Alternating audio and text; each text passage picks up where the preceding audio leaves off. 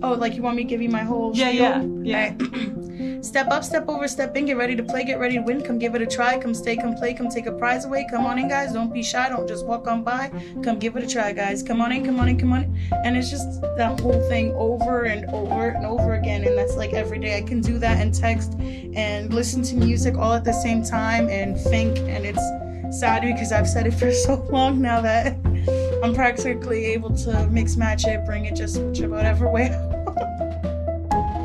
You're listening to Coney Island Stories, the oral history podcast from the Coney Island History Project. I'm Charles Denson, director of the Coney Island History Project.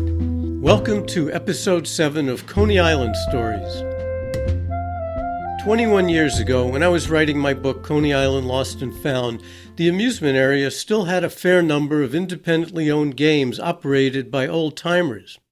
eighty-four-year-old Phil Forletta was once the grand old man of Jones Walk, a narrow, block-long alley connecting Surf Avenue to the boardwalk. He told me he'd started working in Coney Island in nineteen thirty-nine when he was twelve years old for his Aunt Dora at the High Striker behind Nathan's. His amusement empire grew to fourteen stalls along Jones Walk, but by two thousand he had kept just one, a basket toss, just to stay in the game, he told me in his gravelly voice. Then he pointed up the walk and reminisced. The changes I've seen around here are out of this world, he said.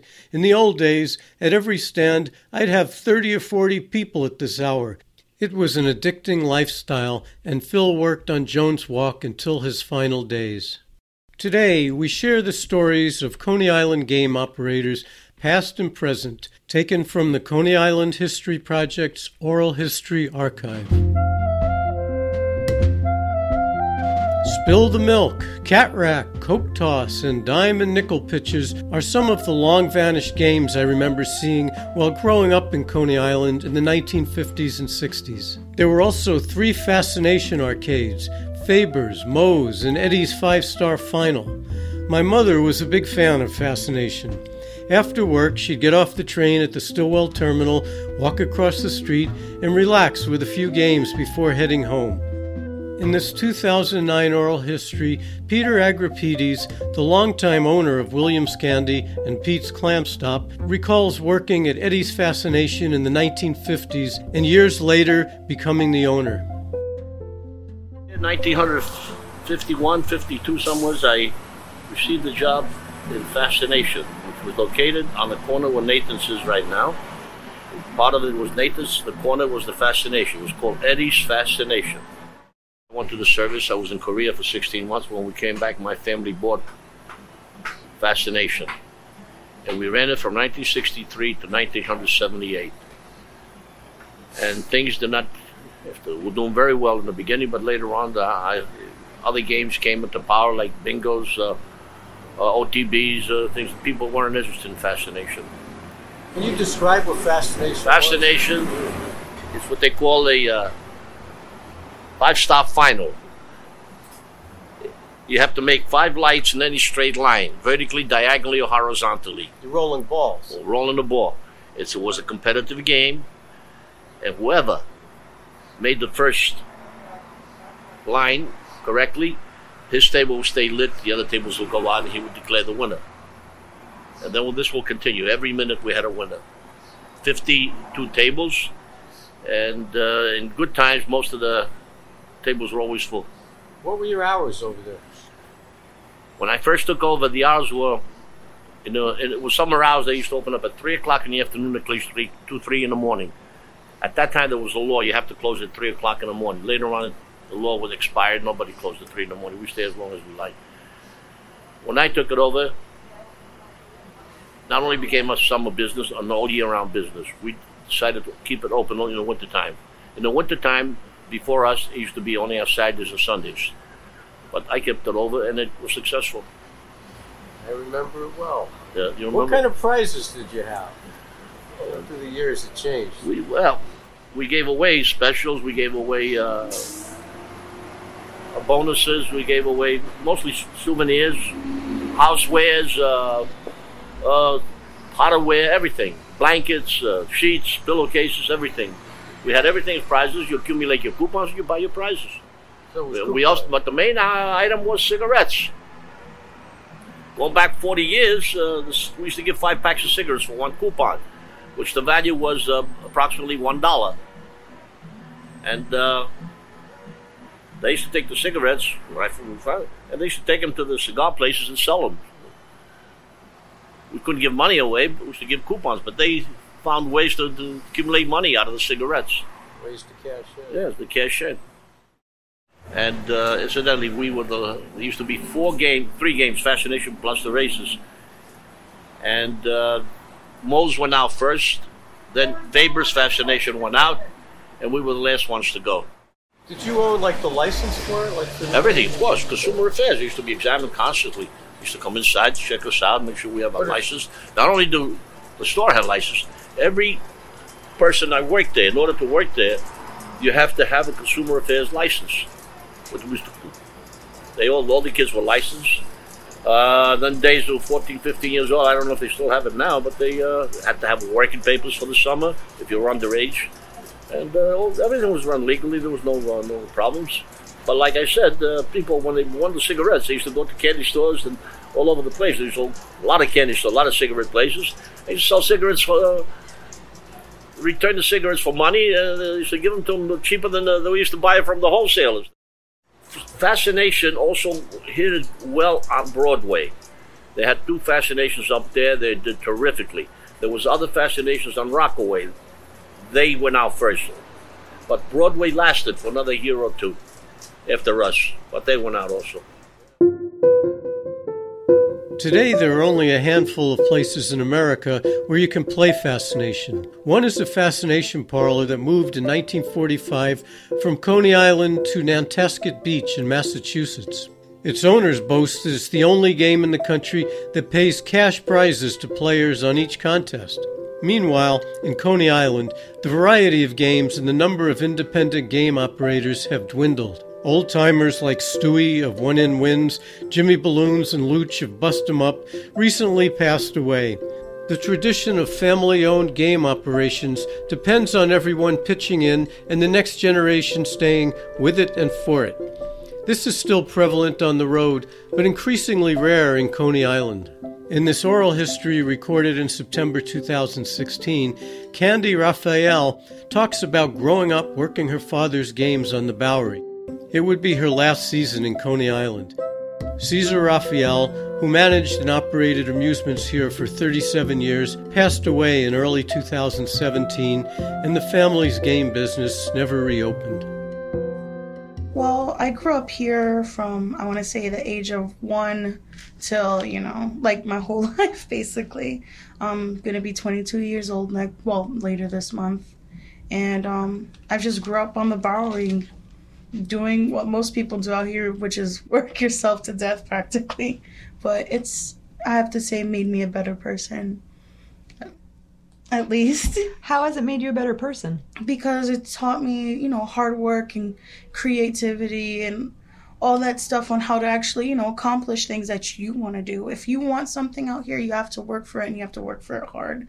And honestly, I have to say that's made me a better person right now. So, what games do you primarily operate? Oh, well, um, water race games, which could be the balloon pop game, or what we had was the Bart Simpson game. I've also worked in a basketball a game, a B B gun game, football game. I've worked in, um, you know, the milk toss game where you have to throw the ball at the bottles, knock them over. I do. That's I've had to work one of those. How old were you when you first operated a game? I want to say about eight. Which game was that? I believe the game that I was working in was the water race game. When my dad originally got it, it had the Bart Simpson hookup. And I used to talk on the microphone. And I actually had a speech impediment for a long time. And um, the I went to school and they were like, you know what, that's actually probably a really good way for me to learn how to speak better. Wow. Yeah, and I was terribly shy as a kid. I'm still, you know, shy at times, but I can work my game at least, you know? What kind of things were you saying on the mic at eight? Oh, like you want me to give you my whole yeah, spiel? Yeah, yeah. I, Step up, step over, step in, get ready to play, get ready to win, come give it a try, come stay, come play, come take a prize away, come on in, guys, don't be shy, don't just walk on by, come give it a try, guys, come on in, come on in, come on in. And it's just that whole thing over and over and over again, and that's like every day. I can do that and text and listen to music all at the same time and think, and it's sad because I've said it for so long now that I'm practically able to mix match it, bring it just whichever way. And that's amazing that you got over a childhood speech impediment by that. Yeah. Uh. You, when you're on the mic, do you do you call refer to yourself as a talker? Um, there's a bit of uh, discussion as to whether it's a barker or a talker. Mm, honestly, it depends on like how how you view it. If somebody's just using a general say all whatever to get people in, that's more of a barker than. Honestly, I consider myself a Coney Island original carny. That's just how it is, though. You know? A Coney Island original carny. Yeah. What are your favorite things about working on the Bowery? My favorite things, I have to say, is probably the people. You know, obviously, there's a lot of really jerky people. Like, really, really jerky people. But then it's those people who make your day, like, um, when little kids come to my game. That's one of my favorite things because their eyes light up. And then they're just having so much fun. And it just reminds me of me when I grew up. You know, getting to go to all the different games and find a stuffed animal and fall in love. I still collect stuffed animals till this day because me growing up out here is such a great memory for me. As a kid working here, did you think it was really cool? What was your impression of it? Um, my impression of it was more of, okay, I'm making some money. My dad's going to give it to me later. And I'm going to get to go to the toy store. Yeah. What about at sixteen working till three a.m.? Oh, sixteen working till three a.m. That's extra cash in my pocket. And um, my dad obviously bought a lot of my stuff, but it's having my own money in my pocket and knowing I'm helping my family and making sure that, you know, this is a family thing and being in my community. That's what mattered to me most, you know? Get now, me out of trouble. Get me out of trouble for the most part. So um, what is it like as a young female running a game? Um, it can have mixed effects depending on the crowd you have. Sometimes you have, you know, people who feel very entitled, like they can boss me around just because they come to my game and demand whatever they want. But then you have people who are like kids that are just there for fun. And then you have people who just want to hit on you and make you feel completely uncomfortable at the workplace, which is honestly very, makes me very pissed off. And I'll call somebody out on the mic because of it. Lucky for me, my father, he hires a lot of um, lesbian women to work his games, and honestly, seeing growing up with them gave me, you know, somebody to look up to, people who were strong or, you know, that, that they could hold their own, especially studly women. They're very attractive, so. it's, it's honestly, it's a good experience because it's like so many people out here, they won't give women the chance to work anything that involves handiwork. Yeah, it's it's been a, you know, positive experience for me growing up here. It made me, like I said, a stronger person. Many of the stories we've recorded about growing up in Coney Island include the teenage rite of passage of a first job working in the amusement area. For some of us, it was when we turned fourteen and could get our working papers. After working on the Bowery, most of my childhood friends went on to other things, but one wound up doing the Coney Carny routine for twenty-five years, working long summer hours and collecting unemployment all winter. It was in his blood. Some neighborhood kids started even younger. In this two thousand seventeen oral history, Elliot Woofsey, whose family lived across from the amusement area and the Luna Park houses, recalls his first job as an eight-year-old balloon boy. He got the job in the nineteen sixties by hanging out at the game where his older brothers worked, and by the time he was fourteen, he had become a successful game agent.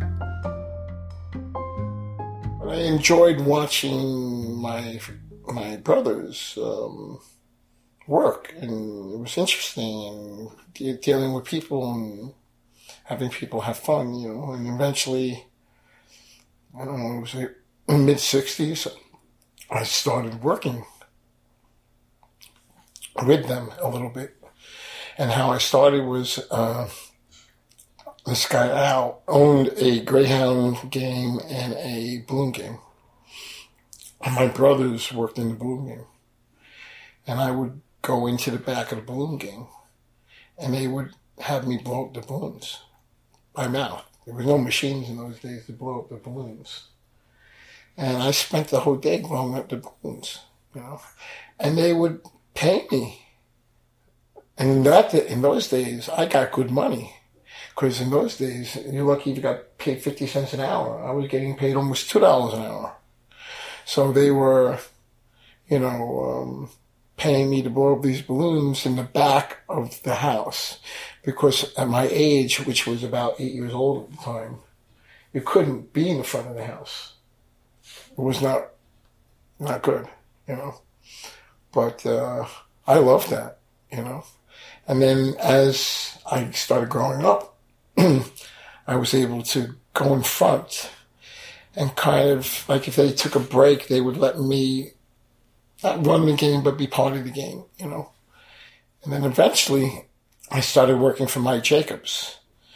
And at first I did the stock in the back with all the plush, all the stuffed animals and stuff. And I would um, go to all the games and replenish the games. And as I was doing that, I was watching all the old-timers, including my brother, who started working for Mike Jacobs at the time.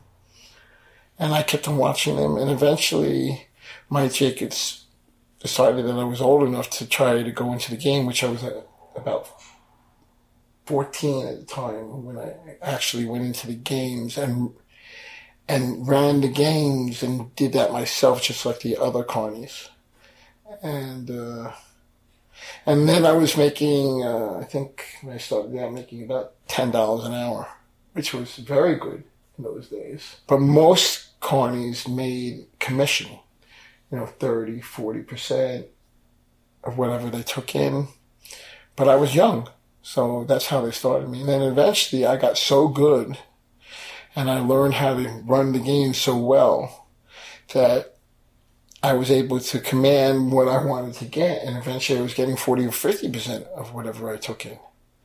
And it was really interesting how to, you had to um, relate to people.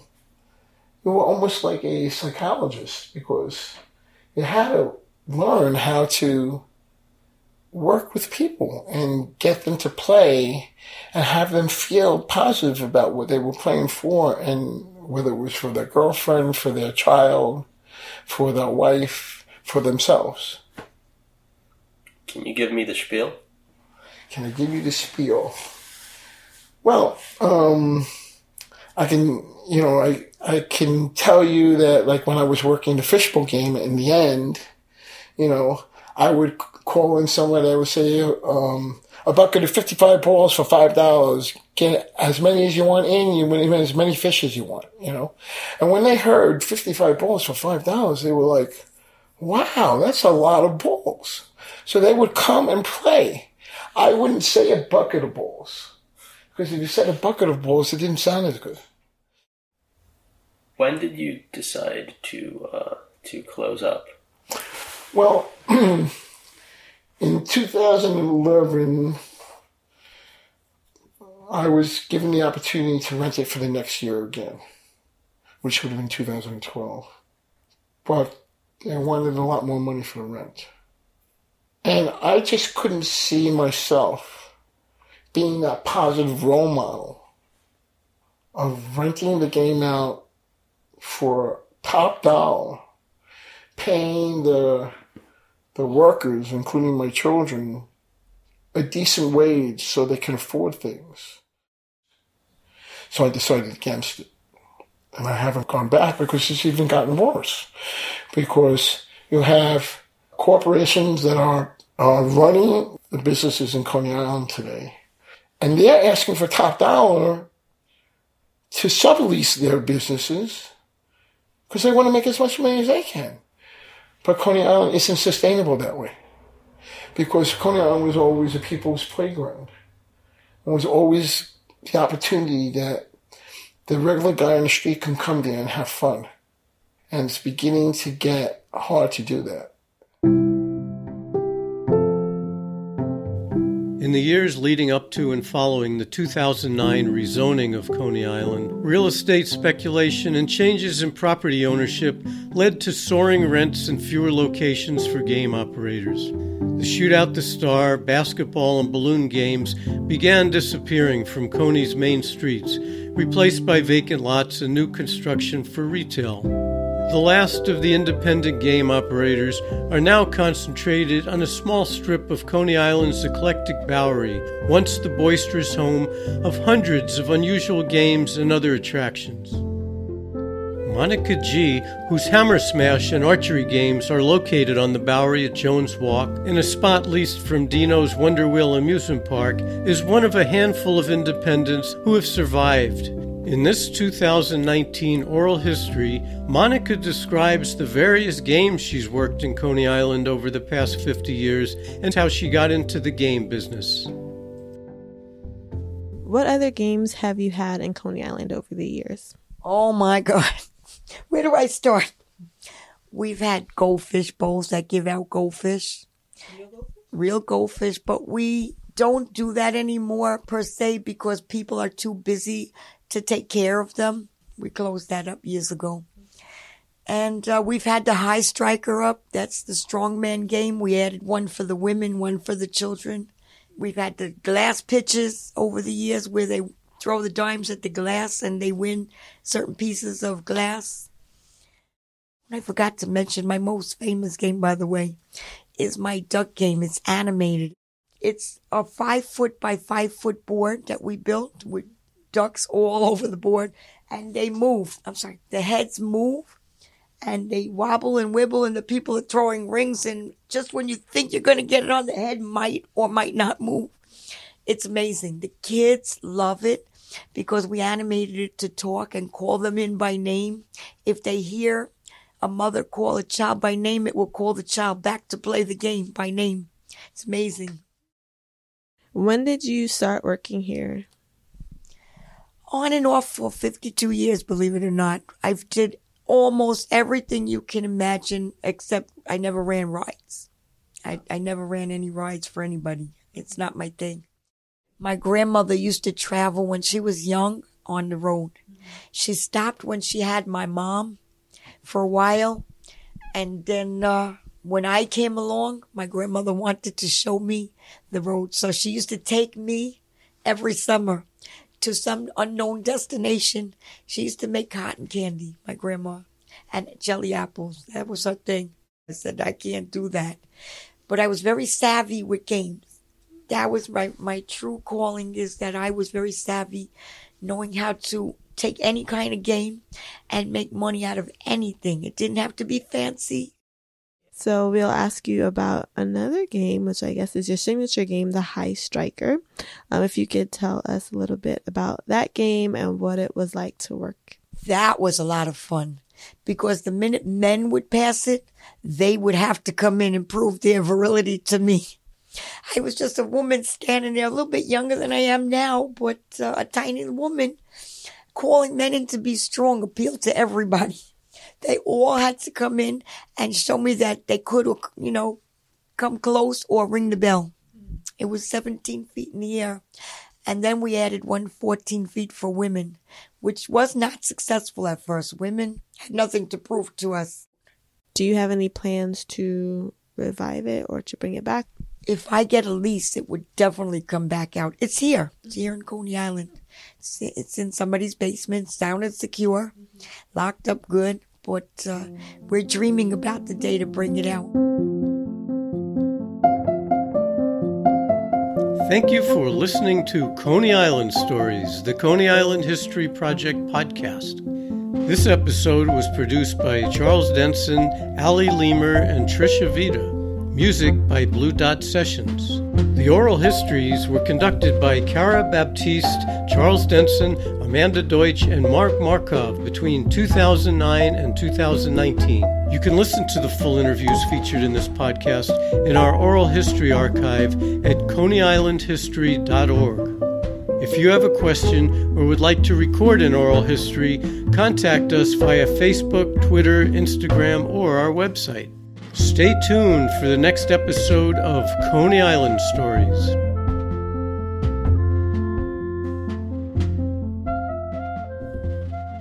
This program is supported in part by funding from Humanities New York provided by the CARES Act and the National Endowment for the Humanities and the New York City Department of Cultural Affairs in partnership with the City Council and New York City Councilman Mark Traeger.